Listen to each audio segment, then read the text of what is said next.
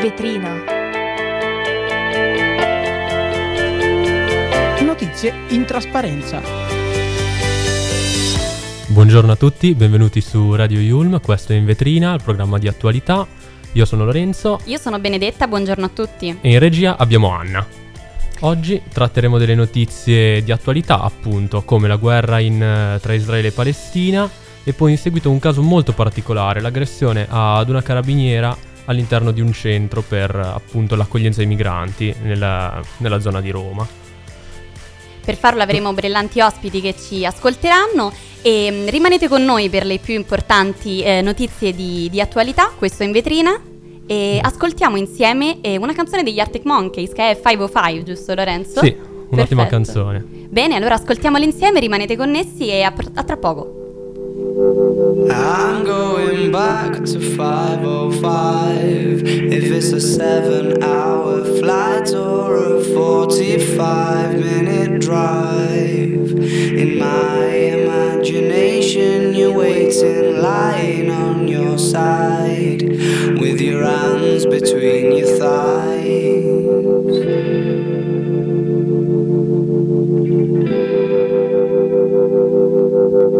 Stop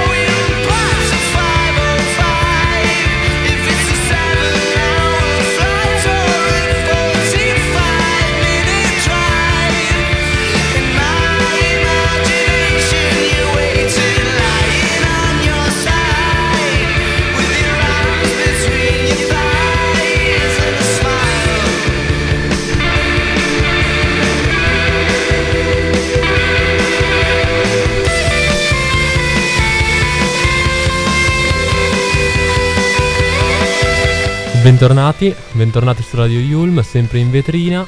A breve avremo in collegamento il professor Formigoni, docente di storia e attualità presso l'Università Yulm, la nostra università. Oggi appunto insieme al professore parleremo della guerra tra Israele e Palestina, la quale ha già provocato 700 morti e il governo di Israele ha già, provoca- ha già votato lo stato di guerra appunto. Negli ultimi- nelle ultime ore Hamas ha svolto nuovi attacchi e si attendono per le prossime 24-48 ore una forte risposta tramite un attacco via terra da parte del governo di Isra- Israele. E buongiorno professore. Buongiorno a voi. Buongiorno, salve, grazie per essere con noi, professore. Buongiorno. Grazie a voi. Bene. E le faccio subito la prima domanda. Ehm, nelle ultime ore sicuramente la guerra si sta accendendo, sta procedendo. Ehm, era oggettivamente prevedibile che scoppiasse una guerra con tale ferocia, quindi con così tante vittime, così tanti feriti, siamo a quota 2500 in così poco tempo? Ma diciamo, la- la- l'iniziativa militare di Hamas eh, e delle altre formazioni di miliziani che hanno attaccato Israele eh, ha degli aspetti sicuramente piuttosto inediti e, e quindi anche forse eh, relativamente imprevedibili. eh, perché non c'era mai stato un attacco così coordinato, così ampio, con eh, l'accanimento sui civili, con la scelta dei rapimenti e tutta questa eh, diciamo, concentrazione di strumenti militari. Eh, dire che fosse del tutto imprevedibile un qualche innalzamento del livello della tensione è invece un'altra cosa perché eh, la tensione si stava alzando comunque già da mesi, ma era soprattutto relativa alla Cisgiordania, dove il governo israeliano negli ultimi mesi ha compiuto una serie di interventi che in qualche modo hanno comportato un esteso utilizzo della forza. Eh, qualcuno anche nell'opinione pubblica israeliana ha detto che proprio questa concentrazione su, su altri problemi ha in qualche modo fatto abbassare la guardia su Gaza da parte delle forze di sicurezza israeliane. Naturalmente questo noi lo possiamo dire solo di riflesso a, a chi sostiene queste valutazioni, abbiamo elementi per conoscere direttamente la situazione. Eh, sì, in effetti proprio su questo il, il capo di, di Hamas ha diffuso un video dove dice che effettivamente il nemico è più debole del solito, quindi era più facilmente attaccabile. Le chiedo, abbiamo mai visto un attacco così feroce o proprio eh, gli aspetti inediti di cui parlava rispetto al precedente? No? La- l'Israele e la Palestina hanno dei precedenti, effettivamente di- con- di- per cosa si distacca da quello che abbiamo già vissuto? Beh, diciamo appunto, ehm, come voi sapete quando diciamo Palestina diciamo una realtà piuttosto complicata perché diciamo un'autorità nazionale che è l'erede ultima degli accordi di Oslo che avrebbe dovuto avere diciamo un progressivo allargamento del controllo su una parte dei territori occupati da Israele nel 67 e poi abbiamo varie formazioni irregolari, di cui la più consistente è diventata nel corso degli ultimi decenni Hamas, che ha in qualche modo cacciato l'autorità nazionale palestinese dalla striscia di Gaza e ha eh, preso una sorta di monopolio di quella eh, piccola ma molto densamente abitata striscia di territorio che si è quindi di fatto staccata dall'autorità che risiede ancora in Cisgiordania e Hamas ha continuato ad- a, a gestire una guerra un po' di logoramento con Israele, ma che finora era legata a piccoli episodi di unità terroristiche, commandos eh, che puntavano prevalentemente su obiettivi militari. Qui invece diciamo, il discorso dell'ampiezza del, del, del- del dispiegamento della forza e eh, puntare sugli obiettivi civili questa sorta di vero e proprio massacro che, che sembra sia stato realizzato, insomma, e, e soprattutto la pratica dei rapimenti di cittadini israeliani sono indubbiamente elementi inediti. Bene, professore, le faccio una domanda. Eh, I vari giornali comunque hanno iniziato già a parlare riguardo una pronta risposta da parte del governo di Israele. Secondo la sua esperienza, quale potrebbe essere effettivamente una reazione a ciò che è appena successo? Beh, eh, la reazione è prevedibile che militarmente sia, sia forte, naturalmente eh, è, è difficile immaginare che anche un utilizzo esteso della violenza militare riesca a spazzare via del tutto eh, gli apprestamenti di Hamas legati per esempio a questa estesa rete di tunnel che vanno da, da- da- dalla striscia ai, ai territori dello Stato israeliano, eh, legata appunto ad una mimetizzazione all'interno della, eh, numerosa e affamata popolazione della striscia eh, di Gaza. Eh, E quindi si, pro- si porrà probabilmente il solito dilemma che, che si è posto anche in passato a molti governi israeliani, insomma, eh, possiamo riuscire veramente a ottenere la sicurezza con il solo utilizzo della forza e, e a impedire per il futuro quindi la ripetizione di iniziative di questo tipo, di aggressioni di questo tipo, oppure eh, l'unica sicurezza risiede in una in qualche modo in una presa politica de- della questione palestinese nel suo insieme che negli ultimi anni il governo israeliano sembra piuttosto aver abbandonato come ipotesi. E- però appunto questo poi ha è stato probabilmente un elemento non secondario nella eh, preparazione appunto di- dello scenario che stiamo vedendo. Le faccio un'altra domanda, professore. Secondo lei come influirà eh, sullo scacchiere internazionale appunto questa decisione molto probabile da parte di Israele di reagire con eh, forza e con decisione appunto?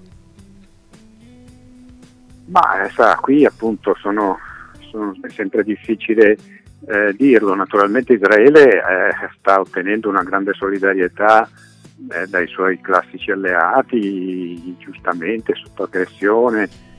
eh,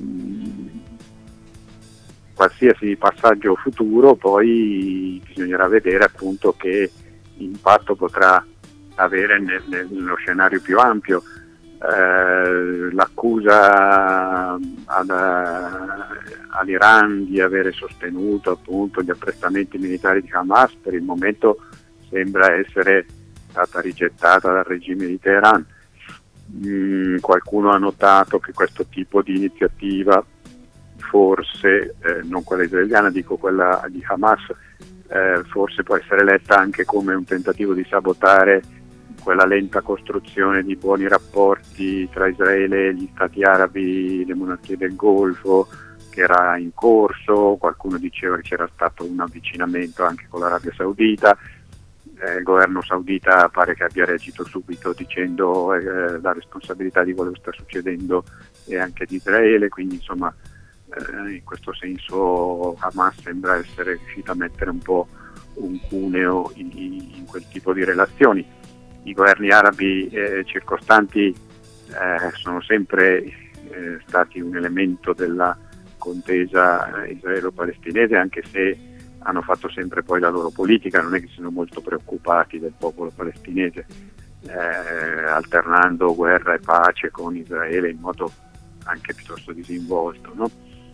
E quindi eh, oggi immaginare un nuovo fronte arabo compatto contro Israele è probabilmente piuttosto difficile da immaginare, ma certamente anche qui conterà quanto Israele riuscirà appunto a utilizzare un mix di come dire, forza militare e saggezza politica.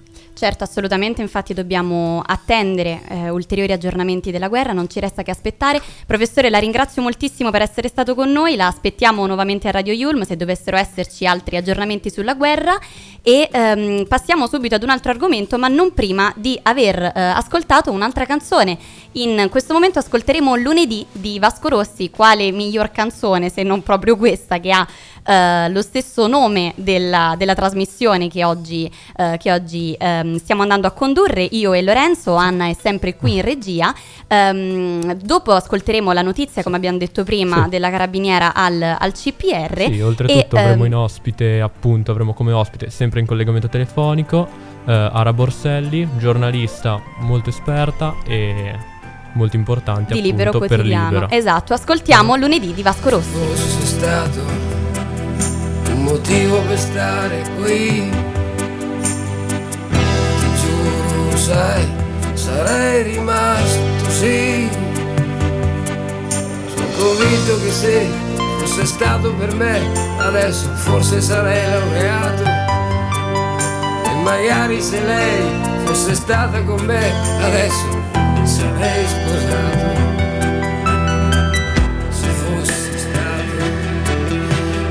sono mai stato così. Insomma, dai, adesso sono qui. Perché dica anche se soddisfatto di me, in fondo, in fondo non sono mai stato. Soddisfatto di che, ma va bene anche se qualche volta mi sono sbagliato.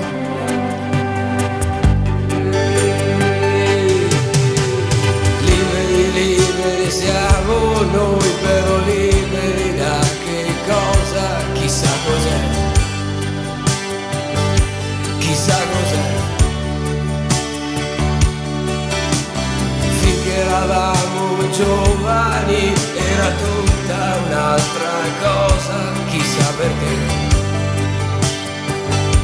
Chissà perché.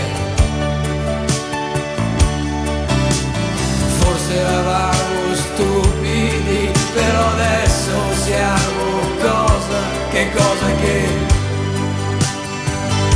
Che cosa sei?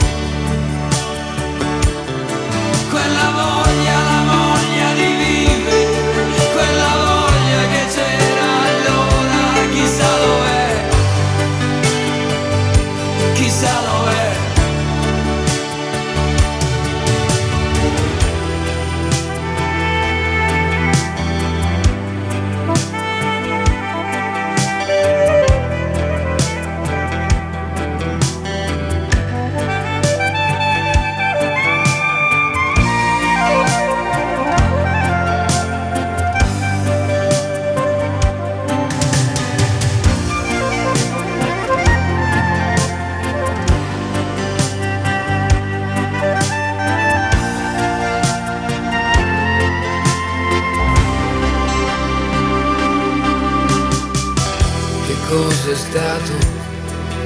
Cos'è stato cambiare così? Mi sono svegliato ed era tutto qui. Vuoi sapere anche se soddisfatto di me? In fondo in fondo non sono mai stato. Soddisfatto di che? Ma va bene anche se, se alla fine il passato è passato.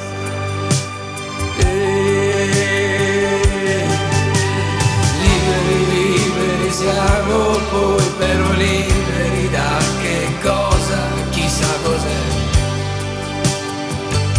Chissà cos'è. E la voglia, la voglia di ridere, quella voglia che c'era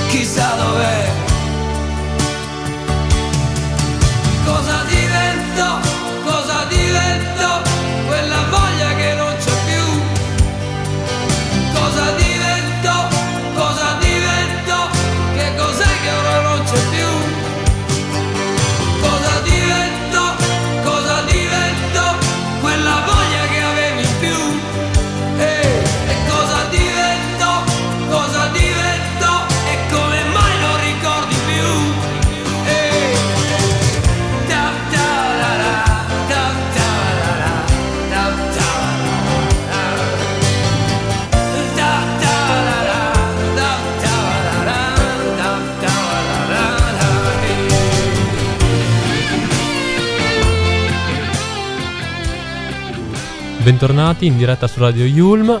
Adesso parleremo con eh, Hara Borselli, un importantissimo ospite del eh, Corriere di Libero. Buongiorno signora Borselli, benvenuta. Ben caduta. Abbiamo sì un problema di, di collegamento, ma nel frattempo inizio almeno ad annunciare la notizia. Parleremo di questo accaduto di qualche giorno fa. Ehm, è successo che una, una donna, una carabiniera, è stata molestata in un CPR, in un centro per il rimpatrio, da un giovane ragazzo nigeriano di eh, 25 anni. Probabilmente eh, a salvare la donna in quel momento in difficoltà è stato un maresciallo dei carabinieri intervenuto sul posto dopo l'accaduto. Le dinamiche in realtà non sono particolarmente chiare, infatti appunto lo scopriremo eh, a breve con l'ospite che abbiamo ehm, chiamato. Infatti è qui con noi eh, Oara Borselli, giornalista di Libero Quotidiano. Mi senti Oara? Sì, sì, vi sento, ecco, Buongiorno. grazie per l'invito. buongiorno. Grazie a lei per Grazie essere a con noi, molto piacere. Grazie, Ottimo. piacere mio. Attacco subito proprio da questo punto che ho lasciato. no? Nei giornali si parla di tentativi, di lite, di dinamica, ci sono dei forse. Ci aiuta a comprendere bene la domanda, dato che appunto lei è stata un po' quella che è l'agitatrice di coscienze di questo fatto che è stato poi alla fine portato all'attenzione pubblica. Sì, io ho portato questo fatto perché innanzitutto mi sono domandata come mai non avesse fatto notizia. Cioè, questo, questo era il primo punto, no? Un episodio del genere si è sempre estremamente solerti quando ci sono degli episodi di molestia, di violenza che riguardano comunque donne, basta anche soltanto no, un fischio per strada per vedere femministe o comunque persone che dicono insomma le donne tendenzialmente noi siamo qui, scendiamo in campo per tutelarle, poi leggo di una donna poliziotto che all'interno di un CPR viene molestata anche in maniera abbastanza importante perché ricordiamo è stata presa, afferrata per i capelli, è stato tentato di darle un bacio in faccia e diciamo ha avuto oh, della saliva sparsa nel viso, quindi un atteggiamento importante, dei colleghi poliziotti hanno cercato di liberarla da questo richiedente asilo all'interno del CPR e insomma hanno rimediato anche loro tre giorni di prognosi perché allora dico perché non se ne parla? E perché Esatto. c'è questo silenzio? Allora ci sono notizie che fanno più notizie rispetto a altre allora la, la la molestia e la Mm. violenza su una Eh. donna non è uguale sempre e comunque dipende da chi la commette perché questo è un dubbio che è lecito porsi Ma infatti Eh. appunto per questo lei è stata un po' l'agitatrice di coscienze, se cito le sue parole nel video, lei dice un po' che la stampa progressista ha celato questa notizia nel Sì. non detto, quindi in realtà il problema oltre alla notizia in sé è proprio questo non detto, no? quindi come lo si tratta questo problema nei media, lei come lo ha trattato per Libero Quotidiano? Certo, è un problema di non detto perché vediamo che c'è una ideologizzazione tale per cui certe notizie, certi episodi indignano e certi episodi invece passano nel dimenticatoio. È come se la stampa volesse nascondere perché non è comodo a livello di comunicazione dire che un richiedente asilo, soprattutto da quella stampa che tendenzialmente protegge questa eh, fascia di persone, farlo passare per una persona che sta commettendo un qualcosa di sbagliato eh, eh, crea una distonia che evidentemente non piace e quindi sì, è una notizia che rimane mh, nascosta. Io soprattutto ho fatto, ho fatto questo paragone anche rispetto, giorni prima ci si era indegnate, la stessa stampa progressista aveva messo in prima pagina i poliziotti che durante una manifestazione avevano alzato il manganello. Sì, che Allora si erano difesi.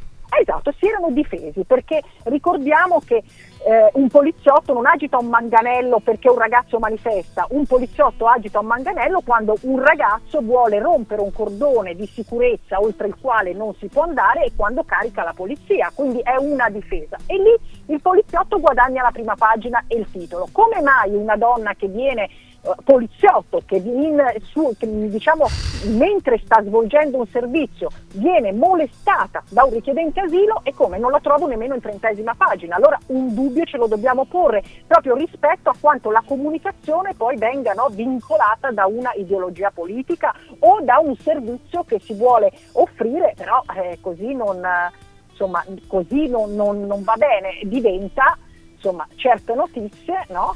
ci sono sempre più, sempre più forti, è giusto darle rispetto ad altre. Io scrivo per un giornale, scrivo per Libero, che tendenzialmente è un giornale di area e tutto, però fortunatamente ho la libertà anche di dire cose che possono, eh, diciamo, ehm, essere ritenute scomode per quel giornale. Io faccio soprattutto interviste, mi piace molto intervistare anche personaggi che sono lontani dalla mia area politica perché credo ancora, magari non so, spero possa durare, in questa utopia di una libertà di stampa che ahimè però mi sembra venga sempre meno. Lei ha definito appunto stampa progressista. Io mh, vorrei più che altro capire lei cosa intende per stampa progressista. Ok, perfetto. Io eh, la stampa progressista, la stampa dei grandi eh, giornali eh, che tendenzialmente sposano un'ideologia che è un'ideologia di sinistra, quindi un'ideologia in questo caso eh, dove si ritrovano tutte quelle, ripeto, le femministe solite che vogliono mettere le vocali al femminile, le, le femministe che appena c'è un episodio di violenza fatto tra mh, diciamo, donne dove non c'è protagonista una persona, quindi un richiedente asilo o un Ok, mi scusi, e quindi gridano. non avrei capito, secondo lei perché appunto questa notizia non è Sì. stata trattata dai giornali, da lei definiti progressisti, anche Beh, se non è- appunto eh, parla eh, di una donna una donna in divisa, quindi una donna che è anche in una posizione di potere. Cioè, nel senso, a me sembra che Eh, eh, sarebbe beh, a loro vantaggio quasi. Eh, qui ci sono due elementi. Ah, ok, Eh, no, mi spieghi magari. Eh certo, glielo spiego bene. Grazie. Ci sono due elementi. Da una parte abbiamo la donna in divisa, esatto, quindi poliziotti che sappiamo benissimo da determinati giornali essere esaltati solo quando sono da criticare perché alzano un manganello, e dall'altra parte abbiamo un richiedente asilo all'interno di un CPR che in quel momento sta commettendo l'atto di molestia e di violenza. Questi due elementi sono incompatibili perché sono quelli che per la stampa progressista tendenzialmente eh, il richiedente asilo è sempre estremamente protetto come categoria, mentre il poliziotto è estremamente vessato. Quindi questa notizia andava in totale distonia con quella che è la solita narrazione che viene fatta. Esatto, assolutamente. Poi fortunatamente insomma la, la notizia è stata trattata, eh, siamo tutti a conoscenza di questo terribile atto che è successo, sia dal punto di vista dei difensori, nelle altre, nelle altre notizie anche che, che abbiamo trattato, giustizia si, si farà, ascolteremo eh, un po' come andrà a finire. Ringrazio tantissimo eh, Oara Borselli, giornalista di, di Libero Quotidiano, speriamo di, di riaverla ehm, presto con noi e ehm, a tra poco con una notizia anche un po' più eh, leggera, ecco, parleremo Sì, dello sciopero dei mezzi che sì. c'è oggi a, eh, a Milano e... ehm, e tratteremo appunto questo sciopero che in realtà non è solo a Milano, ma è stato No, anche a. Napoli, a Roma, nelle altre città. E ehm, a breve rimanete, rimanete con noi, seguiteci sui, sui social, Radio Yulm ci trovate su Instagram e Facebook e sul sito web www.radioyulm.it. A tra poco. Radio you.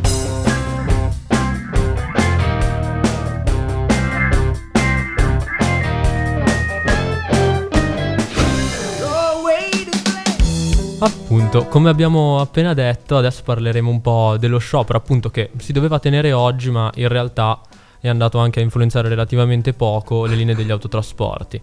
Sì, esatto, c'erano delle, delle, mh, fasce di garanzia, no? Doveva, Sì, sì, doveva sì. smettere di funzionare tutto il sistema milanese dei trasporti dalle 8.45 alle 15 e dopo le 18. In realtà, appunto, ecco, io stamattina non ho avuto troppi problemi né all'andata né al ritorno. Ehm, probabilmente questo sciopero dopo le, le 18 ehm, tornerà Sì, un'altra Dovrebbe volta. insomma. riaprire, dovrebbero ricominciare, non più le fasce protette. Tu pensa io che questa stamattina mi sono svegliato alle 6 per evitare lo sciopero e poi in realtà sono arrivati comunque anche verso le 9. Quindi sono tornati fortunatamente, ricordiamo perché questo sciopero è stato in atto, perché rivendica salari e condizioni di lavoro dignitosi, il superamento degli appalti e subappalti di aziende private che offrono servizi di scarsa qualità, lavoro sottopaga- sottopagato, l'introduzione del reato di omicidio sul lavoro e il salario minimo ehm, per legge a eh, 10 euro ehm, l'ora. Eh, speriamo appunto che questo, che questo sciopero non interferisca ulteriormente sui nostri trasporti di lunedì, ma se dovesse essere siamo pronti appunto perché ne abbiamo parlato, no? Già, appunto. ecco, Abbiamo infatti. appena discusso. E, mm, siamo in chiusura, quindi ehm, vi chiediamo comunque di rimanere connessi su, su Radio Esatto. Yulm. Abbiamo sempre Anna in regia, io sono Benedetta. Io sono Lorenzo, ci diamo appuntamento a domani con una nuova puntata di In Vetrina. Grazie, Ciao a tutti. buon Grazie. pomeriggio.